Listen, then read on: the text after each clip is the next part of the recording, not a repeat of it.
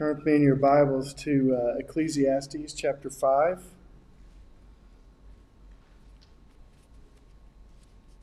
can be found in the Bibles that we've given you kids on page 555. We'll be in verses um, 1 through 9 today.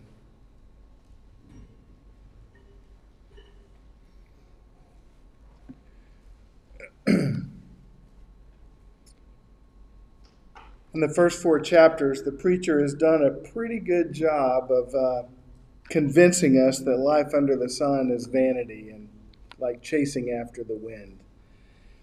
He's told us that the pursuit of pleasure, no matter in what form, whether it be amusement or food and drink or projects or fame or fortune or even wisdom, is all vapor. It's vanishing, it's not lasting. There's nothing new under the sun, and the preacher has seen it all and he says that nothing satisfies. And we understand in our own life, if we're honest with ourselves, that we also agree that nothing satisfies. And the preacher is not telling us something we don't know. It's just that he has gone further than we have explored and come back from that expedition telling us exactly the same thing. No matter how wise or foolish one person is, their end in life is all the same we all wind up in the ground. And so we've been trying to make sense of life under the sun, trying to figure out how we can make the most of this life that we have. And the preacher's answer thus far has simply been enjoy the moment. It's a gift from God. Enjoy the simple pleasures. And the preacher doesn't say much about what comes in the life after this because as we thought about last week, he hasn't seen that life. He hasn't observed it. All he's observed is what we have here. But he appears confident in the life to come, confident in God's justice, confident in God's righteousness, in the worth of doing good in this life. But how should we live if we want to find meaning in a world that's full of vapor? Where does meaning in this life come from then? Thus far, this book has been a permissive book. It's been very vague. Do good and do what seems good to you. Don't get too worked up about anything, whether good or bad. Don't take the highs too seriously or the lows too seriously because there's a time and a season for everything. In the first four chapters, the preacher has told us what I observe. I saw this, I perceive that. This is what seems good to man. But I hope you notice today that the tone changes. It moves from um, the first person or the third person, the way that the preacher's been speaking, and today it goes to second person. The preacher directly addresses us. So, what we read today is the preacher's instruction to us. The preacher directs the attention of the citizens of the world apart from God to the God who is there, to the God who exists in the world of vapor. And while vanity and vapor characterize this land under the sun, we all must understand that there is a God who created it and still rules over it and provides meaning in it. He is not a vapor and He is the only sure thing in all of creation. And so, how we respond to Him matters. So, let's begin reading in Ecclesiastes 5, verse 1. This is God's Word.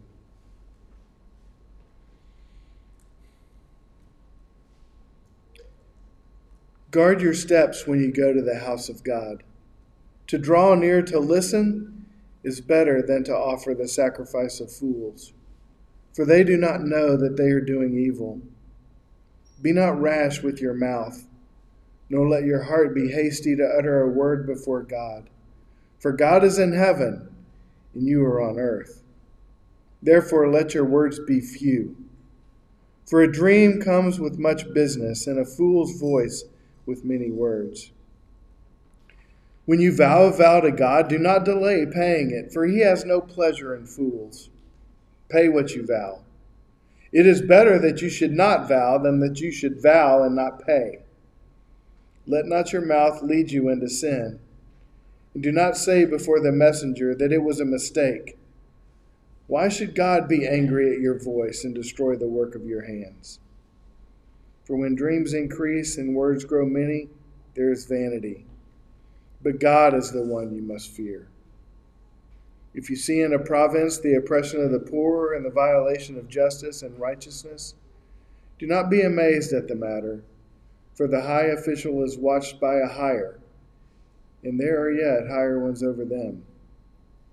But this is gain for a land in every way, a king committed to cultivated fields. This is God's word. So, my summary sentence for our sermon today is Even in a life of vanity, you must fear God. Even in a life of vanity, you must fear God.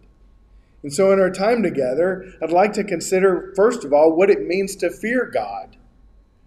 And then in our text, we'll see that one, fearing God, we fear God by listening to Him. And secondly, we fear God by acknowledging our place before God. And then lastly, we fear God by entrusting ourselves to Him. We fear God by entrusting ourselves to Him. So, first of all, what does it mean to fear God?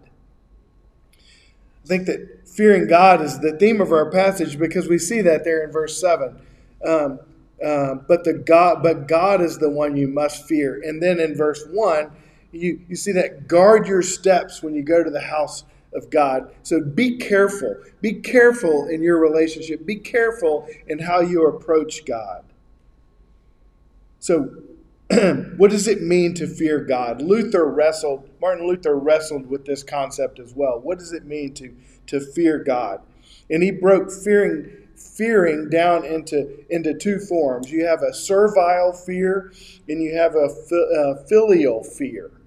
A servile fear is the fear that a prisoner has for their captor or a slave has for their bad intended intentioned uh, master, their wicked master. A filial fear comes from the Latin word for family, and it's the fear a child has for his father. Luther likened this to the love and respect a child has for their mother or father and wants to please them in their life.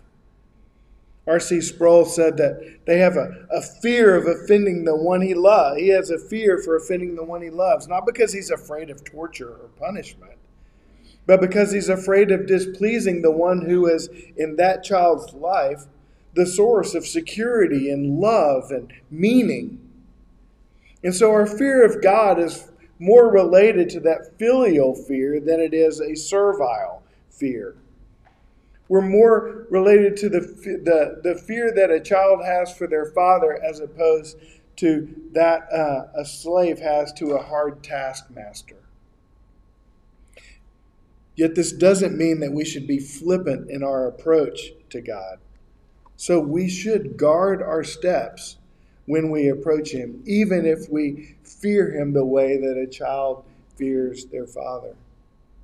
God is a holy, righteous, all powerful God that is worthy of all praise and of our very lives. I heard a podcast this week, some of you probably maybe know where I'm going with this, in which someone tried to explain this, this concept of fearing God. and they were trying to explain the concept as it, as it appears in Exodus 20 20. Moses said to the people, Do not fear, for God has come to test you, that the fear of him, that the fear of God may be before you, that you may not sin. And so, do not fear, but yet fear him. So, what does this mean? Well, guy on the podcast told a story of how his family was with some friends on a winter vacation in, in South Dakota and they're walking across this frozen lake and the father has this his five-year-old son with him and he's wearing these snow boots that he can't get any traction on and as he walks he slips and he falls and he just falls flat on his face over and over again on this frozen lake this doesn't pretend well for the trip because they're going up on this mountain on this cliff to look over this expand expanse of, uh, uh, of snow And so they climb up on this rock and they get to this point, this overlook, and there's ice and there's snow and there's leaves on the on the ground. And so Jim looks over the ledge and he sees that there's this this drastic cliff, this sheer cliff that falls about 30 feet to the to the um, frozen lake below. And his son, his five-year-old son, in the tough boots, um, walks out and he looks, and Jim grabs him and pulls him back and he he um, and uh, he he pulls him to his side, and he realizes that if his son goes over this ledge, he will surely die. And he said, "That's what the fear of the Lord is like. Banking on this life of vanity and vapor, or finding your meaning here, is like going over that ledge." God doesn't want you to go over the ledge, and you don't have to worry about God pushing you or throwing you off of that ledge. But God does want you to fear the ledge so that you cling to Him as your security and as your comfort. God gives us His law so that we obey it because we don't want to stumble. We don't want our feet to slip. Fearing God makes us aware of the ledge, makes us aware of the danger of life apart from God, and when instead we find our safety in Him. Psalm 121 3 He will not let your foot slip. slip. Psalm 119, 165 Great peace have those who love your law. Nothing can make them stumble. Psalm 17:5 My steps have held fast to your paths. My feet have not slipped. Guard your steps when you go to the household of God. Make sure to do His will. Make sure to follow His law so that you may not fall prey to the dangers of the life of vapor. And so, the response we should get from the preacher's message that all is vanity is not to relax, it doesn't matter, but rather this world is vanity, so don't bank on it. But there is one who matters the Lord who created it, who gives meaning to all things. Worship Him. So, we fear God. We fear God by listening to Him. That's our the uh, the I guess it's the first point from the text, the second point of the sermon. We fear God by listening to Him. We see that in verse 1. If God created you and all the rest of creation by speaking and upholds that universe by the power of His voice, then what better thing for us to do than to listen to Him? The preacher says it's better than offering the sacrifice of fools. What's he talking about here? When worships, when worshipers came to the temple, they would come quietly. And uh, Sidney Greidanus says uh, this would foster a sense of divine presence and of human receptivity. They would, they would come quietly. They would hear the priest read from God's law and explain what was read. And he would offer prayers, and the people would respond with songs. And finally, the priest would pronounce a, a blessing on the people. Well, some people wouldn't come to hear the word. They would just come to offer their sacrifice just because they wanted their sin canceled out. They felt there was no need for repentance.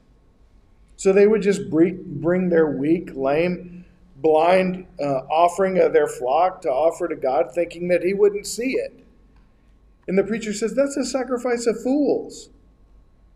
And worse, verse 1 says they didn't even know they were doing evil. If you offer the sacrifice of fools, you don't know that you're offering the sacrifice of fools. So we don't come to worship in God in ways that seem good to us just to check the box. We may do nice things and throw some money into the collection box or offer some prayers or try to placate God and call it worship. But God isn't fooled. When we do these things, even our worship becomes offensive to God. People who do these things with no regard for God's for God or his word are heaping judgment upon themselves and they don't even know they're doing it. I was talking to a guy this week who always tells me when he can't sleep, he he takes that time and he goes, Man, I just pray for my family and I pray for everybody in the church. And I encouraged him this week instead of just when you can't sleep, instead of just just start praying for people, why don't you just start listening? Why don't you take the approach of young Samuel and say, Speak, Lord. For your servant is listening. What would you like for me to know about you? What would you like for me to know about myself? I'm reminded of the passage in Isaiah that says, The sovereign Lord has given me an instructed tongue to know the word that sustains the weary. He wakens me morning by morning to listen as one being taught. He's keeping him awake to listen, not to speak. Hey, man, I want to hear more from you. Can we keep you awake so you can just tell me more of your stuff? God knows all of his stuff. He wakens us to listen. To listen to the God who created the universe is the privilege that we only have. God wants us to be a people of the ear. Don't believe me? Deuteronomy 4:10. Hear, O Israel. Deuteronomy 5:1. Hear, O Israel. Deuteronomy 6:3. Hear, O Israel. 6:4. Hear, O Israel. 9:1. Hear, O Israel. 12:28. Hear, O Israel. 2030. 23. Hear, O Israel. 31:12. Hear, O Israel. 31:13. Hear, O Israel. One, uh, Isaiah 110. Hear, O Israel. Isaiah 7:13. Hear, O Israel. Isaiah 28:14. Hear, O Israel. Unless you think that it's just Old Testament people that he wants to listen. Matthew 11:15. He who has ears, let him hear. Matthew 13:19. He who has ears, let him hear. Matthew 13:40. I can do this all day. You want me to keep going? Revelation 2 7. He who has ears, let him hear. I got a list of them. We can do the whole thing if you want. Romans 10 17. Faith comes through hearing, and hearing through the Word of God. And the clearest one of them all, when Jesus was up on the Mount of Transfiguration, Mark 9 7, and a cloud overshadowed them and a voice came out of the cloud and said, This is my beloved Son. Listen to him. Listen to God. We are destined to live a life of vanity if we do not listen to the Lord. This is the only way we may get divine wisdom and grow in our knowledge of the Lord, so that we may think God's thoughts after Him. This has been a very instructive thing for me this week, and as I've considered my own devotional time. How much time do I spend listening versus talking? I keep a journal, and so I realized how much I just spend writing things to God. I pray over the church, and what I've tried to do this week is look over the folks I'm praying for that day and then just begin to read God's Word. Not even pray for you, but just begin to read God's Word. And as we do that, this is God brings you to mind. God brings to me, you me to uh, to mind your needs in ways that I hadn't considered before, or maybe ways that I'd forgotten, or concerns that you have, or struggles that you have that maybe we haven't talked about in a couple of months. This is the primary way that we hear from God reading and hearing His Word. So I've tried to put the quiet back in my quiet time. Read and allow God to speak through what is read. I'd like to point you to a verse we considered last week in 4 6 that says, Better is a handful of quietness than two hands full of toil and a striving after the wind. Why is quietness so important in our lives? Because we hear from God, we listen, we're able to listen. When we try to squeeze in our devotional time into a tight window, we don't allow God to speak through His Word and through our thoughts as we consider His Word. That's not to say that God can't get our attention in any number of ways. He certainly can. But I'm reminded of the Lord speaking to Elijah in 1 Kings 19 where God told Elijah to go out and stand the, on the mount before the Lord. And behold, the Lord passed by, and a great and strong wind tore the mountains and broke in pieces the rocks before the Lord. But the Lord was not in the wind. And after the wind, an earthquake. But the Lord was not in the earthquake. And after the earthquake, a fire. But the Lord was not in the fire. And after the fire, the sound of a low whisper. And when Elijah heard it, he wrapped his face in his cloak and went out and stood at the entrance of the cave. And behold, there came a voice to him and said, What are you doing here, Elijah? I think we tend to expect the Lord to speak through the dramatic events of life instead of keeping our ears peeled for the low whisper. Do we allow time for the Lord to speak in that way to us? Consequently, we order our, our worship services to build in our time here a time to listen. We read a lot of scripture.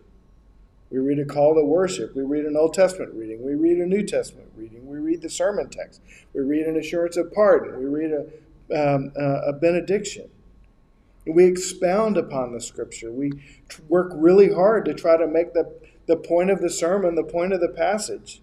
We want you to hear that in a couple of different ways so that we may something may click for us. We may go, okay, now I understand what that's saying.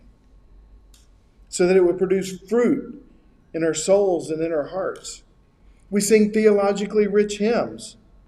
We try to select hymns that reference scripture or teaching of theological truths.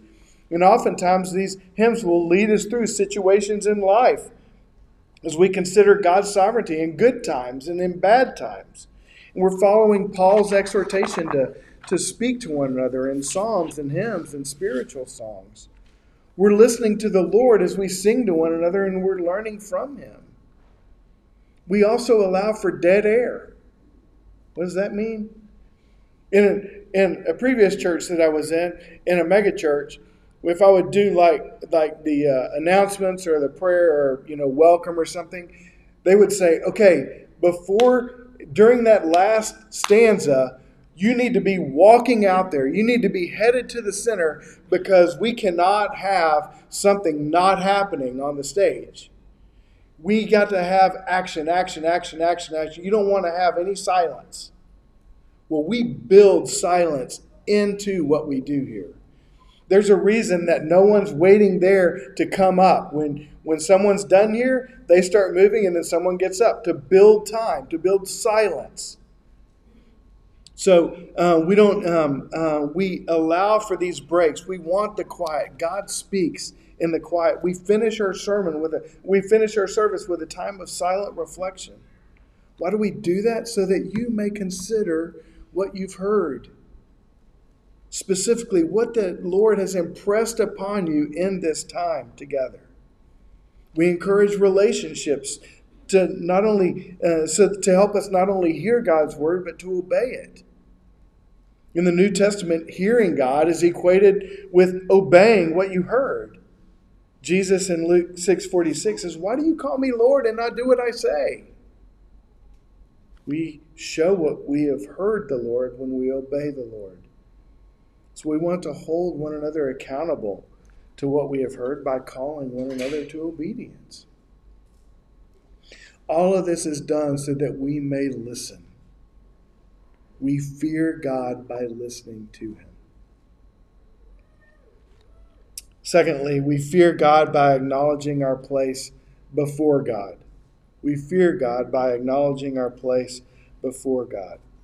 God is in heaven and you are on earth. We prayed that in the Lord's Prayer. Our Father who art in heaven, Hallowed be your name. Your kingdom come, your will be done on earth as it is in heaven. The preacher is calling the, uh, uh, us to the tremendous distance between God and man. God is in heaven and we are on earth. God is far above us and is far superior to us. God is the Almighty Creator King and we are the created. So this affects how we approach God. You may think, yeah, but Jesus came, so we have a different relationship now with him than we used to. We have a different relationship than the Old Testament faithful did. And in one way, you'd be right. How would we be ever expect to, to, uh, to speak to the God who is in heaven, who is far above and who's superior to us. How would we ever expect the Almighty Creator King to speak or to listen to us, created beings, if it were not for the mediatorial work of Christ? We have the boldness we have to come before the throne because of Christ and His work. We could never presume to be heard or to have the Lord speak to us if not for Christ's work on our behalf and is interceding at the right hand of the Father even now. So when we acknowledge our place before the Lord, this affects how we pray. So that's a sub point in, in this in this section. We acknowledge our place when we acknowledge our place before God, this affects how we pray. We see that in verses 2 and 3. Be not rash with your mouth, nor let your heart be hasty to utter a word before God. If you're meeting with the mayor or a governor or the president or a king, you know not to be rash with your mouth. You just don't go blabbering a bunch of stuff, right? You don't barrage them with words. You allow them to speak and you guard your words. This is one of the challenges I have in journaling. You know, I mean, I just start writing about something I may be struggling with, but how do I know I'm hearing from God and not just working out something in my own head? It's better to start start with hearing the Lord than hearing from the Lord than hearing my own voice. Now, of course, we are free to share our thoughts and our concerns with God. Philippians 4 6 and 7 Do not be anxious about anything, but in everything by prayer and supplication with thanksgiving, let your requests be made known to God. And the peace of God, which surpasses all understanding, will guard your hearts and minds in Christ Jesus. But I'd also like us to consider Jesus' words in Matthew 6, right before he gives us the Lord's Prayer, where he says, And when you pray, do not heap up empty phrases like the Gentiles do, for they think that they will be heard for their many words. Do not be like them, for your Father knows what you need before you ask Him. Now, how would your prayers change if you realize that the one you're praying to knows what you need before you ask it? So it's not like, okay, I'm just going to fill you in on what's been going on. I know what's going on. I know what's going on. Would you like to hear from me on the matter? Yes, we come to the Lord who is in heaven.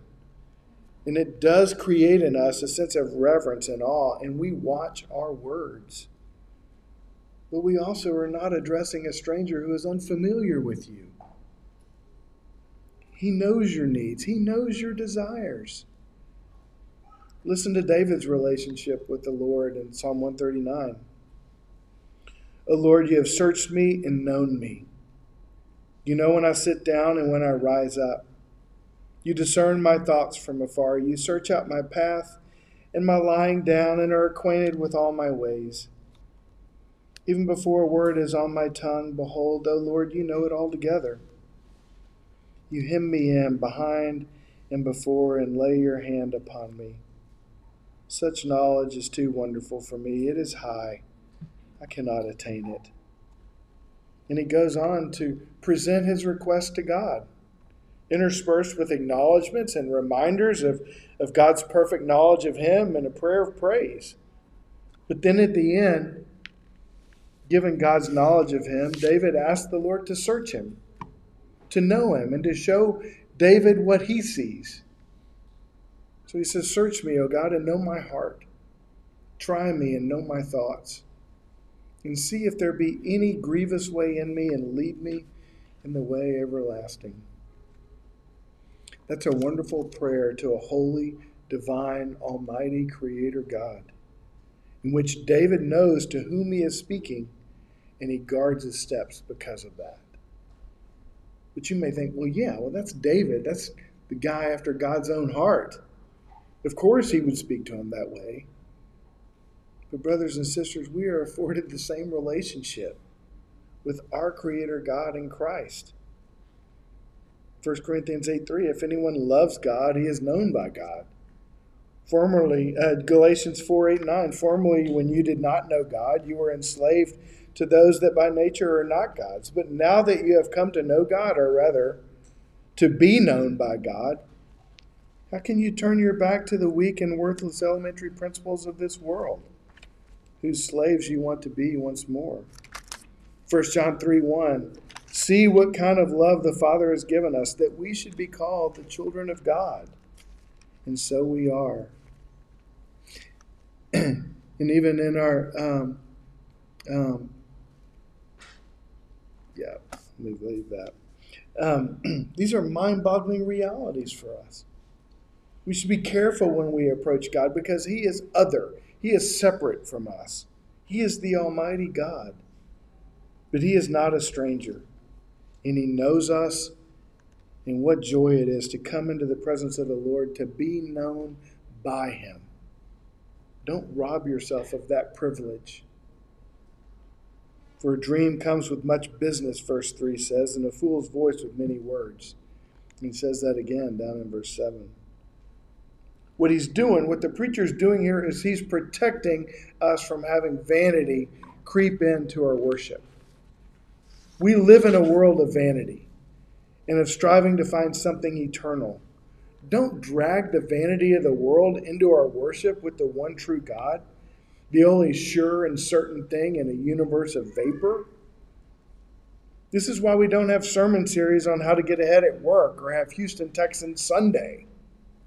Because we want to lead you in guarding your steps when you approach God. This is why we have theological themes in our worship service. We want to think about specific aspects of God, of God and His character that we encounter in today's text.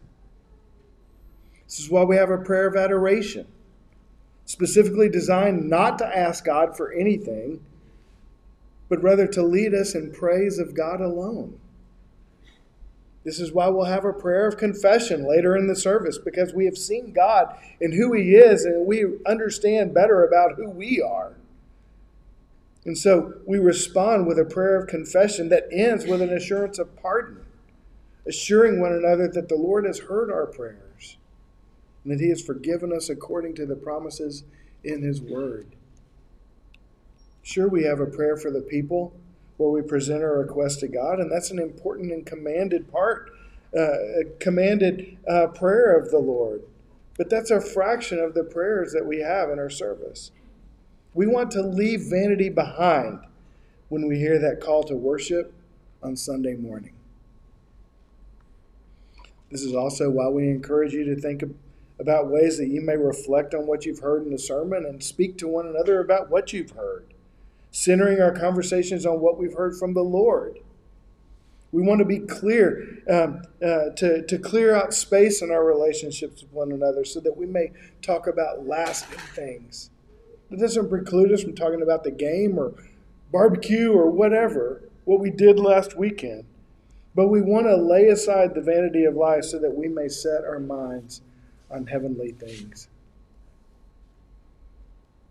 When we acknowledge God, when we acknowledge our place before God, it also helps us to be careful in our vows. We see that in verses 4 through 7.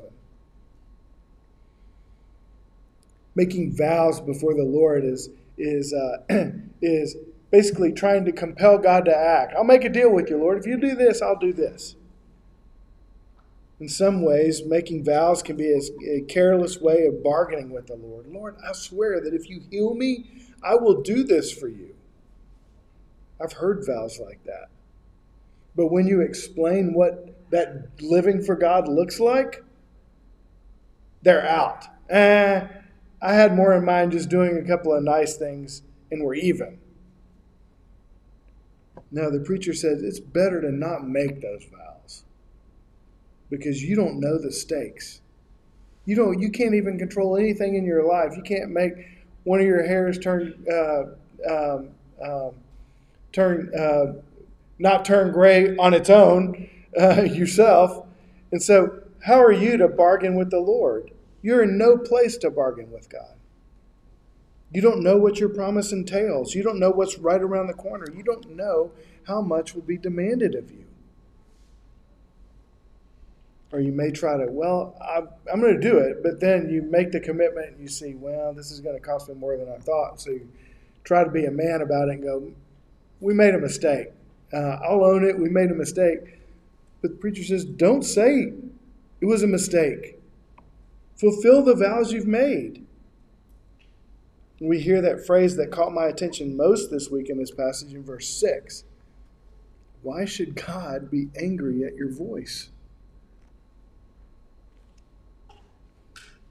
What does your prayer life look like when God is angry at your voice?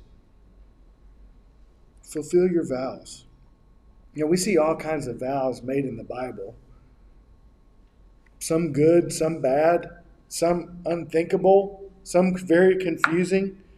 Jacob made a vow in Genesis 28 Lord, if you'll be with me and you'll keep me in this way that I go and give me bread to eat and clothing to wear so that I also come back home in peace, then you shall be my God. The audacity to make a vow like that. If you do this for me, then I'll make you my God. But God condescended to that prayer. God didn't strike him down on the spot and go, let me make something clear to you. He condescended to it. And he provided for him, and Jacob fulfilled the vow. Hannah made a vow in 1 Samuel 1, where if the Lord provided her with a son, she would dedicate him to the Lord. The Lord provided her a son, and she brought him to Eli, and he served at the house of God. We see tragic vows that were fulfilled, like Jephthah in Judges 11, where he vowed that if the Lord gave him victory over the Ammonites, whatever came out of his door, he would offer as a burnt offering. Well, we know where this is going. The Lord gives him victory over the Ammonites, and his young daughter comes out the front door to meet him, to celebrate with him over his victory. She, that young daughter, understood the importance of fulfilling the vow. And she said, My father, you have opened your mouth to the Lord. Do to me according to what has come out of your mouth, now that the Lord has avenged you on your enemies. Can't even make sense of it. We see in the New Testament Ananias and Sapphira in Acts 5 evidently vowed to give the proceeds of a land sale to the church or to the Lord, but they kept some back and the Lord struck them dead.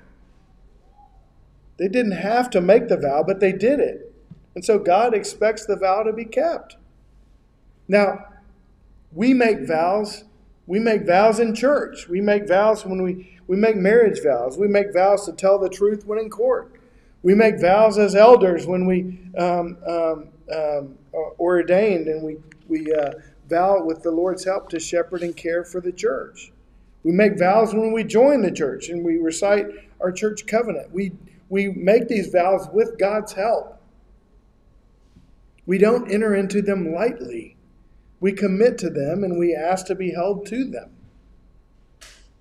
All of these show us that God is to be taken seriously, that God hears our prayer, God responds to prayer. And we have a responsibility to Him, and we help one another to fear God and fight vanity in our worship of Him when we put aside senseless vows and we encourage one another according to the vows that God has led us to make inside the church to hold one another accountable and to love and care. Our last point we see in verses 8 and 9 we fear God by entrusting ourselves to Him. We fear God by entrusting ourselves to Him. So we're back here in this familiar topic of oppression um, and uh, the violation of justice and righteousness that we've talked about the last couple of weeks. We're not surprised by oppression. Again, we talked about how we see it in every aspect of life. There's oppression and there's misuse and abuse of authority at every turn. And sadly, there are pretenders of righteousness at every turn. But don't you, don't think you can just if you're oppressed by someone, don't think you can go to their boss. The preacher's saying, don't think you can go to their boss and get it taken care of because there's oppression at that level too. And don't think you can go over his head because there's oppression at that level too. When we look at the oppression of the world, we should keep one eye on the oppression and the other eye on the Lord. Because on the one in ultimate authority, uh, uh, the Lord is the one in ultimate authority over all. That's why we read that Ephesians passage. You can submit to oppression in this life because your master and their master is in heaven. And there is no favoritism with him. And so you can entrust yourself to him who judges justly by living under the impression in this oppression of this life, by knowing that ultimately they will have to respond. They will be obligated to that one. You can entrust yourself in your prayers by saying, Lord, you see the oppression of the weak, don't you? You'll do something about this, won't you? You've got this, don't you? The preacher says, You don't have hope. You, you do have hope here in this life in one way, and that is a king committed to cultivated fields. What on earth does this mean, right? That king knows all the power he has in the land, can't make a bean plant come out of the ground. And all that power, everybody, uh, everybody in the kingdom will say yes, sir, and no, sir, and right away, sir, I'll do whatever you want me to do, but he cannot make one kernel appear in the stalk.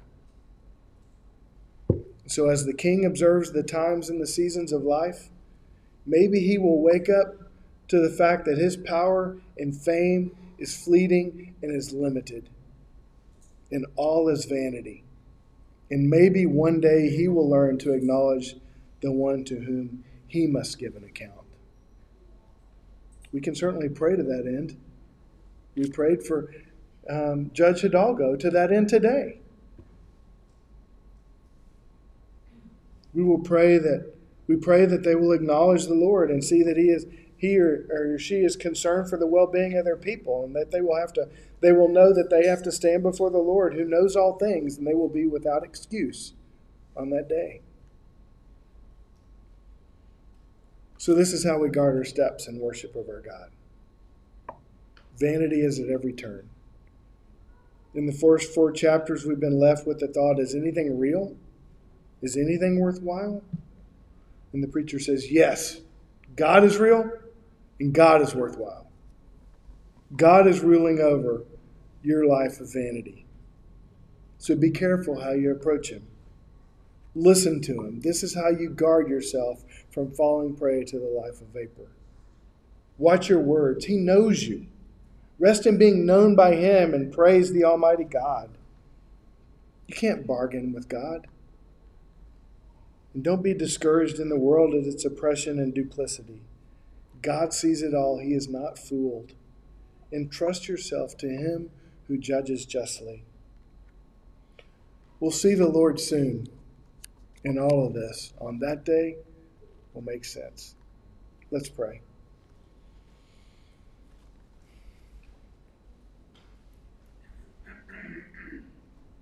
Father, we thank you for your patience with us. We thank you for how you look over our vanity and our flippancy before you. We thank you that our Lord Jesus is at your right hand interceding on behalf of this prayer right now. Thank you for the privilege to be known by you.